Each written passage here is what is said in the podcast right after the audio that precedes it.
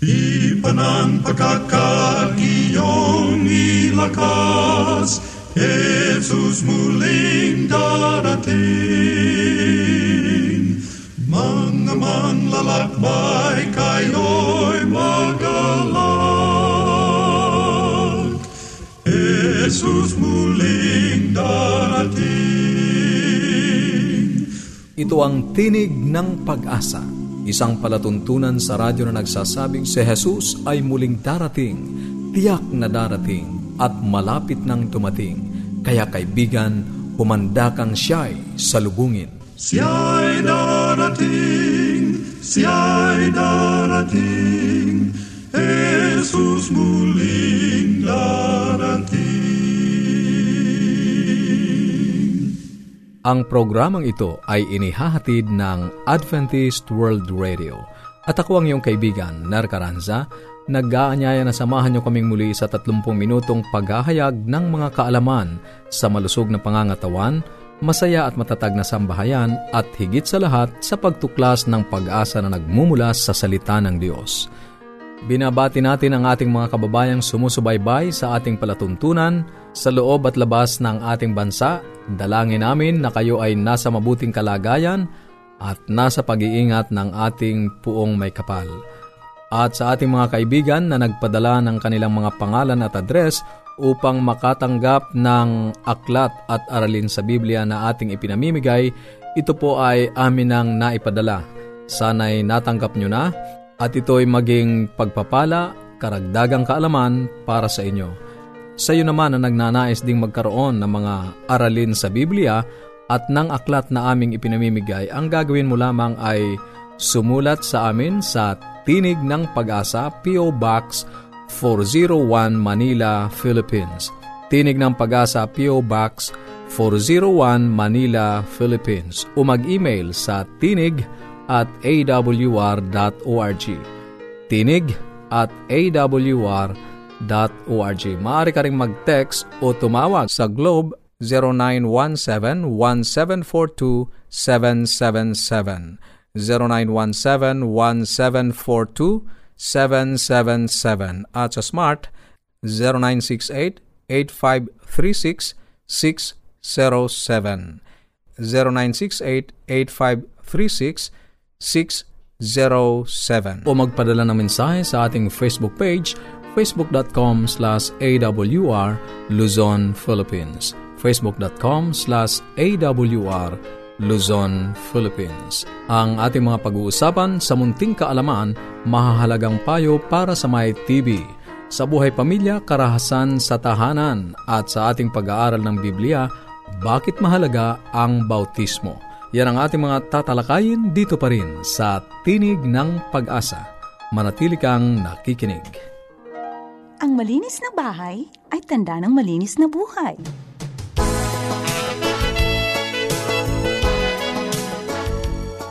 Paalalang ito ay hatid sa inyo ng Gabay sa Kalusugan. Mahalagang payo sa may TB. Sangayon sa pag-aaral, 73 Pilipino ang namamatay dahil sa TB bawat araw. May tinatayang 200,000 hanggang 600,000 Pilipino ang may aktibong TB. Bawat taon, ang isang pasyenteng may aktibong TB ay makahahawa ng 10 iba pang Pilipino. Ang sintomas ng TB ay ang pag-ubo, pamamayat, pagkapagod, lagnat sa hapon, pawisin sa gabi, at walang ganang kumain. Kung may sintomas kayo nito o kung may kasama kayo sa bahay na may TB, kumonsulta sa doktor. Narito ang mahalagang payo para sa may TB. Huwag manghawa ng ibang tao. Sundin ang payo ng doktor at inumin ang gamot ng 6 o hanggang 9 na buwan. Kapag hindi nagpagamot ang pasyenteng may TB, malamang ay mahawa din ang lahat ng kasama niya sa bahay, lalo na ang mga bata. Manatili sa bahay sa unang 3 linggo ng gamutan. Huwag munang pumasok sa eskwelahan o trabaho. Ang iyong plema at laway ay pwedeng makahawa sa iba. Buksan ang bintana sa iyong kwarto. Huwag munang makisama sa iba sa loob ng 3 linggo. Takpan ang iyong bibig ng tissue kapag umuubo o bumabahing. Itapon ang tissue sa basurahan. Kung gusto mong lumabas ng bahay, pwede kang magsuot ng face mask. Mahalaga na tapusin ang 6 o hanggang 9 na buwan na gamutan para sa TB. Huwag ititigil ito ng walang pahintulot ng doktor. Sumunod sa healthy lifestyle at umiwas sa bisyo. Kumain ng masustansya para manatili ang lakas. At maging positibo sa iyong pananaw. Ituloy ang mga gawain at pinagkakabalahan. Pagkatapos ng iyong gamutan ay malaki ang tsansang gagaling ka.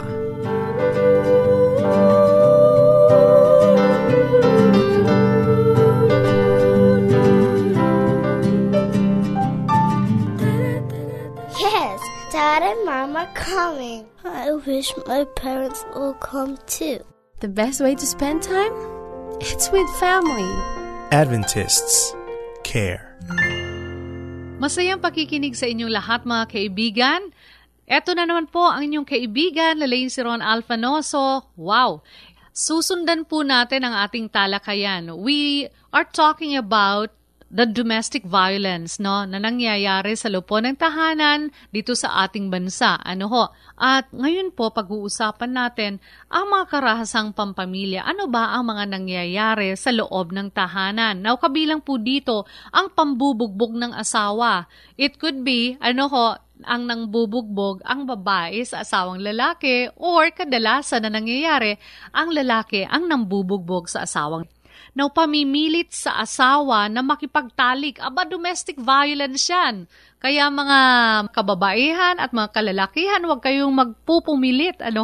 Dapat kusang loob. And then, pang-aabuso sa bata, incest, away ng magkakapatid, at meron nga po dyan nagkakamatayan, magkakapatid, pang-aabuso sa matatanda at may kapansanang kamag-anak, pang-aabuso sa mga biyanan, hipag at bayaw, pang-aabuso sa mga katulong sa bahay. Yan po ang mga bagay-bagay na kabilang po sa karahasang pampamilya. Ang pang-aabuso ay nangyayari sa pagitan ng matatanda at mga bata, pagitan ng matatanda o kaya sa pagitan ng mga bata. Laganap po dito sa buong mundo ang karahasang pampamilya, anuman ang kalagayang sosyal, pangkabuhayan, political, sexual, educational at cultural sa lipunan. Maaari itong mangyari sa sinumang babae, anuman ang kanyang edad, anuman ang kanyang relihiyon, ang kanyang kultura, pinag-aralan at kinabibilangang pangkat pampulitika. Tulad po ng nabanggit na, may nakakabahalang antas ng pagdami ng mga kaso ng karahasang pampamilya sa ating bansa. Ang sumusunod na istatistika ang magpapatunay nito. Ang DSWD po, or ang Department of Social Welfare and Development, ay may 1,060 na kaso ng pambubugbog ng asawa at 1,275 na kaso ng pang-aabusong seksual na nagaganap sa unang 3 buwan noong taon 2004. Mula po 1991 hanggang 1997, may kabuang 26,805 na kaso ng pambubugbog ng asawa. Nakapagtala po ang pambansang pulisya, ang PNP, ng 6,860 na kaso ng karahasan sa kababaihan, at sa bilang na ito, 3,148 ay kaso ng pambubugbog sa asawa. Nako, talaga naman po. At sang-ayon naman sa pag-aaral ng Sentro sa Pag-aaral ng Kababaihan, Universidad ng Pilipinas, sa University of the Philippines, sa 1,000 na kasong pinag-aralan, 98% nito ay nakaranas ng karahasang pampamilya. Lumilitaw sa pag-aaral na ang mag-asawa o kasama sa buhay ang nang-aabuso sa mga kababaihan. Sa 1,725 na kasong hinawakan ng kababaihan laban sa karahasan, 78% ay biktima ng pambubugbog ng asawa. Naku po, napakarami na pong domestic violence na nangyayari dito po sa ating baryo, sa ating bayan, sa ating bansa. At kailangan po na makipag-isa tayo kung paano natin may iwasan ang domestic violence dito sa bansang Pilipinas. Sa susunod pong serye, pag-uusapan natin ang uri ng pang-aabuso, at ang mga sikulo ng karahasan, psychology of karahasan, at kung paano natin ito may iwasan. Ito po uli ang inyong lingkod sa radyo, Lalaine Saron Alfonso. Maraming salamat po. Ang lahat ng bakuna sa COVID-19 ay masusing dumaan sa mga pagsusuri at lahat ay makapagbibigay ng mataas na antas ng proteksyon laban sa pagkakaroon ng malubhang karamdaman at pagkamatay mula sa sakit. Kaya maaaring tanggapin ang anumang uri ng bakuna na ibinibigay kahit na ikaw ay nagkaroon na ng COVID-19. Mahalagang mabakunahan ka agad sa lalong madaling panahon. Sa ganitong paraan, mabilis nating mapatataas ang panlaban sa sakit sa ating mga pamayanan at makababalik na tayo sa ating normal na mga buhay. Ang mensaheng ito ay hatid sa inyo ng UNESCO, WHO at Adventist World Radio. Ang bahaging iyong napakinggan ay ang buhay pamilya. Patuloy ka naming inaanyayahan na makipag-ugnayan sa amin kung mayroon kang mga katanungan o kung nagnanais kang magkaroon ng mga aklat na aming ipinamimigay at ng mga aralin sa Biblia. Ang atin pong address ay Tinig ng Pag-asa, P.O. Box 401, Manila, Philippines. Tinig ng Pag-asa, P.O. Box 401, Manila, Philippines. O mag-email sa tinig@awr.org. Tinig@awr.org. Maaari ka ring mag-text sa Globe 0917-1742-777. 0917-1742-777 at sa Smart 0968-8536-607 0968-8536-607.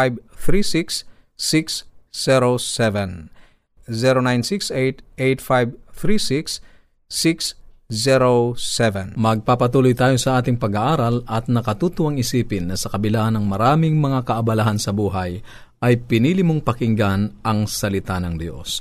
Sa Juan 5:39, sinabi mismo ni Jesus, "Sinasaliksik ninyo ang mga kasulatan sapagkat iniisip ninyo na sa mga iyon ay mayroon kayong buhay na walang hanggan, at iyon ang nagpapatotoo tungkol sa akin."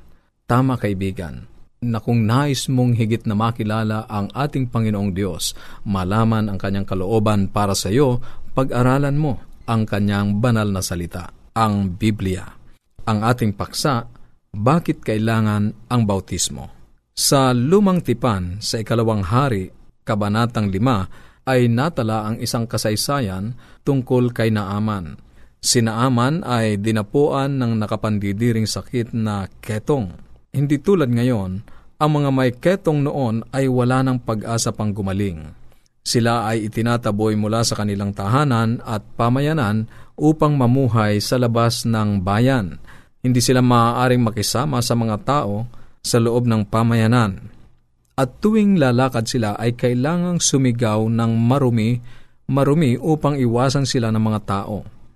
Kaya nga doon sa Ikalawang Hari, Kabanatang 5, ay isinalaysay kung paano pinagaling ng Diyos si Naaman.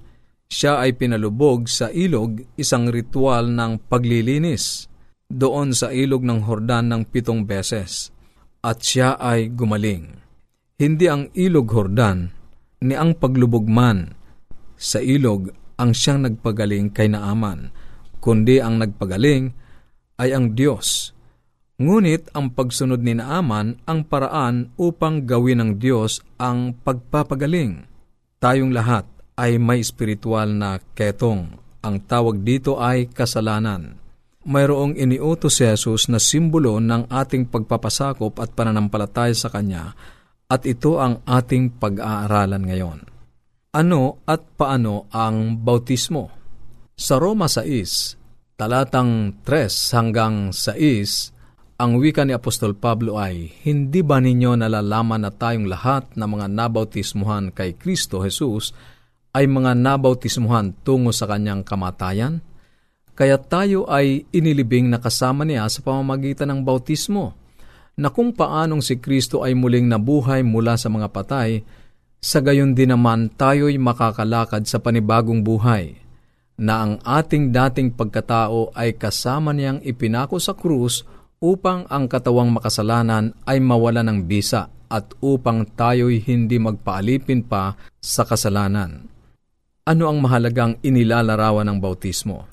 Ang bautismo ay naglalarawan ng ating pakikiisa sa kamatayan ni Kristo doon sa krus dahil sa ating kasalanan. At kung papanong namatay ang ating Panginoong Hesus doon sa krus at siya'y inilibing, sang-ayon sa talatang 4, tayo rin na mga nananampalataya sa Kanya sa pamamagitan ng bautismo ay inilibing na kasama Niya. At kung paanong si Kristo ay muling nabuhay mula sa mga patay, sa gayon din naman tayo'y makakalakad sa panibagong buhay. Kaya ang bautismo ay simbolo ng kamatayan ng isang tao sa paggawa ng kasalanan at paglilibing sa kanyang lumang pagkatao, at kung paano namang nabuhay na muli ang ating Panginoong Jesucristo pagkatapos ng 3 araw mula sa libingan, sa pag-ahon ng isang taong nagpabautismo sa pananampalataya sa ating Panginoong Jesucristo doon sa tubig, siya ay makalalakad sa panibagong buhay, hindi sa kanyang kakayahan, kundi sa kapangyarihan at biyaya ng ating Panginoong Jesucristo. Mahalagang simbolo sa buhay ng isang Kristiyano ang bautismo. Ano ang nais ni Jesus na gawin ng mga kumikilala sa Kanya? Sa Mateo 10:32, kaya't ang bawat kumikilala sa akin sa harapan ng mga tao ay kikilalanin ko rin sa harapan ng aking Ama na nasa langit. Ito ang wika ng ating Panginoong Jesucristo. Ang bautismo ay pagpapahayag sa publiko ng pagkilala ng isang tao sa ating Panginoong Jesucristo bilang Kanyang Panginoon. Ilan ang uri ng bautismo sa Biblia? Epeso 4:5. Ang sabi ng talata, isang Panginoon, isang pananampalataya, isang bautismo. Mayroon lamang isang uri ng bautismo na sinasang-ayunan ang Biblia. At ito ay ang bautismo kung saan pinakita mismo ng ating Panginoong Jesucristo. Sa Mateo 3:13, ganito ang pagkakasabi sa talata, at mula sa Galilea, pumunta si Jesus kay Juan sa Jordan upang magpabautismo sa kanya. Talatang 14-15, ibig siyang hadlangan ni Juan na nagsasabi, ako ang dapat mong bautismuhan at ikaw pa ang lumalapit sa akin?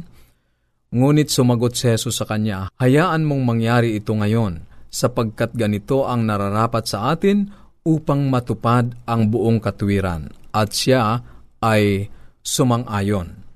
Ang bautismo ay pagtupad sa buong katuwiran sang-ayon sa ating Panginoong Jesucristo. Kaya't bagamat hindi siya kinakailangang mabautismuhan sapagkat sang-ayon kay Juan ay mas nararapat pa na siya ang bautismuhan kaysa kay Jesus sapagkat si Jesus ay walang kasalanan, walang bahid ng pagkakasala. Ngunit ano ang sabi ng ating Panginoong Jesus? Ito ang nararapat sa atin, ang pagtupad ng buong katuwiran. At sa talatang 16 ng Mateo 3 ay ginawa ni Juan ang pagbautismo sa ating Panginoong Hesus. Ang pagkakasulat sa Mateo 3:16, nang mabautismuhan si Hesus, kaagad siyang umahon sa tubig. Ito ang bautismo ng Biblia. Ang tamang bautismo at ang bautismo na kinikilala lamang ng Biblia ay ang paglulubog. Kaya't kung hindi mo pa naranasan ang ganitong uri ng bautismo, kaibigan, inaanyayahan kita na hanapin mo ang tunay na iglesia at hanapin mo ang pastor upang ikaw ay sumailalim sa tunay na bautismo. At ang wika ng talata, nabuksan sa kanya ang kalangitan at nakita niya ang Espiritu ng Diyos na bumababang tulad sa isang kalapate at lumalapag sa kanya. At sinabi ng isang tinig mula sa langit, ito ang minamahal kong anak, sa kanya ako lubos na nalulugod. At sangayon sa Marcos 1:9, ng mga araw na iyon ay nanggaling si Jesus sa Nazaret ng Galilea at siya ay binautismuhan ni Juan sa Jordan. Pagkaahon niya sa tubig, nakita niyang biglang nabuksan ang kalangitan. Ang tunay na bautismo, kaibigan, ay tulad ng pagbabautismong ginawa sa ating Panginoong Hesus, paglulubog sa tubig. Ang mga apostol, anong uri ng bautismo ang kanilang sinunod? Sa mga Gawa 8:38, iniutos niyang itigil ang karwahe at lumusong si Felipe at ang Iyonoko sa tubig at binautismuhan siya ni Felipe. Nang umahon sila sa tubig, inagaw ng Espiritu ng Panginoon si Felipe at hindi na siya nakita ng Iyonoko at nagagalak na nagpatuloy siya sa kanyang lakad. Ganito rin ang uri ng bautismo ng mga alagad, paglulubog sa tubig. Gaano nga ba kahalaga ang mabautismuhan? Sa Juan 3:4, ang sabi ng ating Panginoong Hesus sa kanyang kausap na si Nicodemo, "Katotohanang sinasabi ko sa iyo, malibang ang isang tao'y ipanganak ng tubig at ng Espiritu, hindi siya makakapasok sa kaharian ng Diyos." Kaibigan, ang salitang maliban ay nagpapahiwatig na walang ibang paraan upang ang tao'y makapasok sa kaharian ng langit, kundi sa paraang siya'y maipanganak o mabautismuhan ng tubig at ng Espiritu. Napakahalaga ng bautismo sa isang mananampalataya. May kaugnayan ba ang bautismo sa karanasan ng kaligtasan? Sa unang Pedro 3:21, pakinggan mo kaibigan ang nakasulat, "At ang bautismo na siyang kalarawan nito ang nagliligtas sa inyo ngayon, hindi sa pag-aalis ng karumihan ng laman, kundi bilang paghiling sa Diyos ng isang malinis na budhi sa pamamagitan ng muling pagkabuhay ni Hesukristo." At sa talatang 20, "Sa makatuwid baga ay 8 kaluluwa ang naligtas sa pamamagitan ng tubig."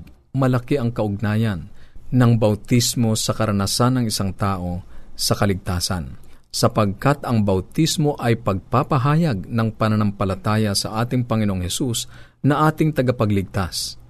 Kung ikaw ay nananampalataya sa Kanya, tatanggapin mo Siya bilang iyong tagapagligtas at papasailalim ka sa pagpapabautismo ng bautismo na katulad ng naging karanasan ng ating Panginoong Hesukristo sa pagganap sa katuwiran. Mayroon bang mga kailangang gawin bago mabautismuhan ang isang tao?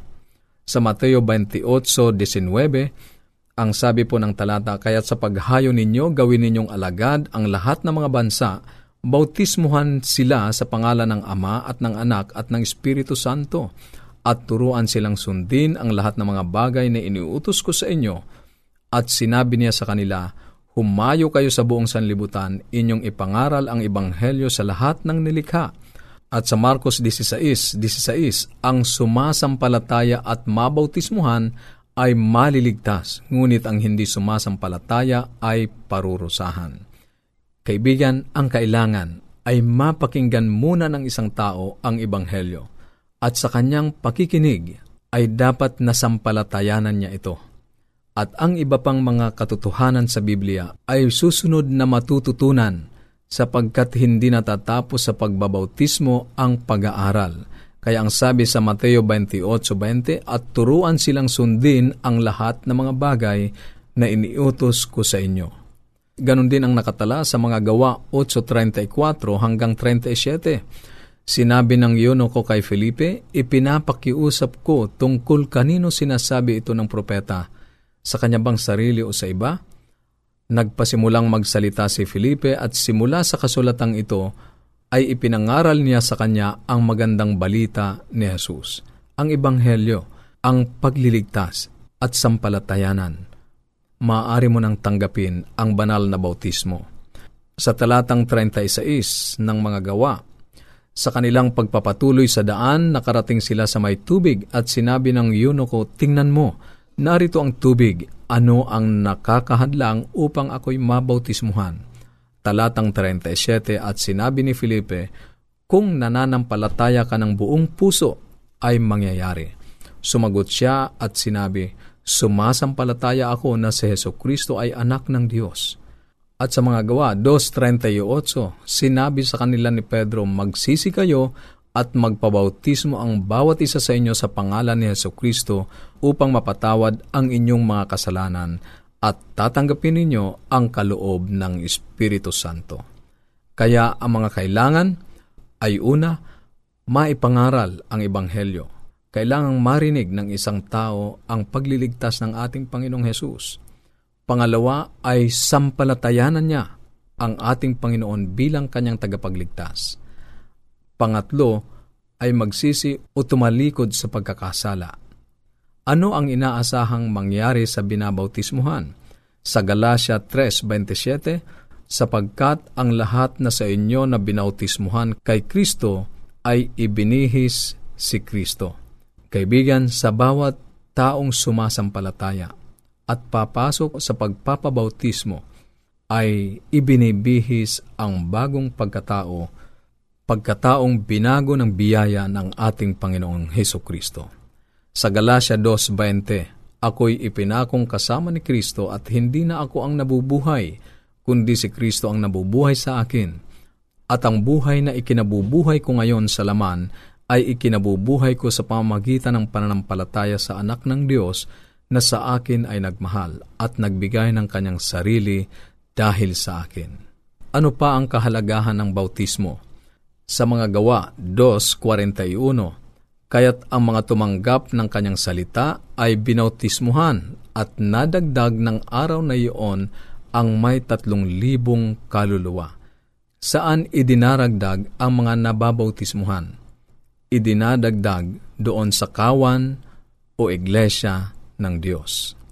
Kaibigan, ang mga talatang ating binasa ay mga katunayan na ang bautismo ay may mahalagang bahagi sa buhay ng isang Kristiyano, sa kaligtasan na iniaalok ng ating Panginoong Hesukristo.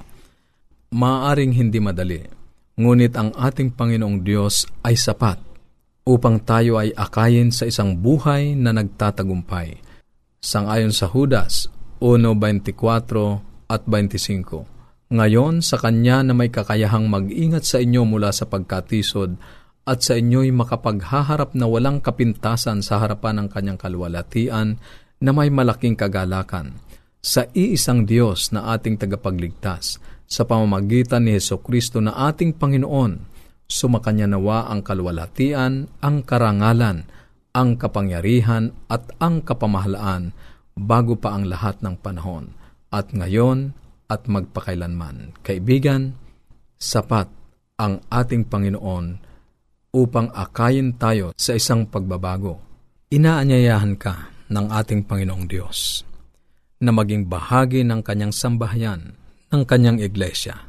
Inaanyayahan ka na maranasan mo ang tunay na bautismo, ang bautismong kasang-ayon ng Biblia. Kaibigan, ibig mo bang tumugon sa paanyaya ni Jesus na sumunod sa Kanya sa pamamagitan ng bautismo? Kung yan ang nais mo, maaari kang makipag-ugnayan sa amin, tumawag o mag-text sa Globe 0917-1742-777, 0917-1742-777, at sa Smart 0968-8536-607, 0968-8536-607. 07. Yan ding mga numerong yan ang maaari mong magamit kung mayroon ka pang mga katanungan o nagnanais ng mga karagdagang pag-aaral sa Biblia o kung nais mong magkaroon ng aklat na aming ipinamimigay. Tumawag o mag-text sa 0917-597-5673, 0917-597-5673. Muli, ito ang iyong kaibigan, Nar Karanza, pansamantalang nagpapaalam at umaasa na muli tayo magtatagpo sa ganito pa ring oras at himpilan. Sa Roma 15:13, pagpalain ka nawa ng Diyos ng pag-asa, ng buong kagalakan at kapayapaan.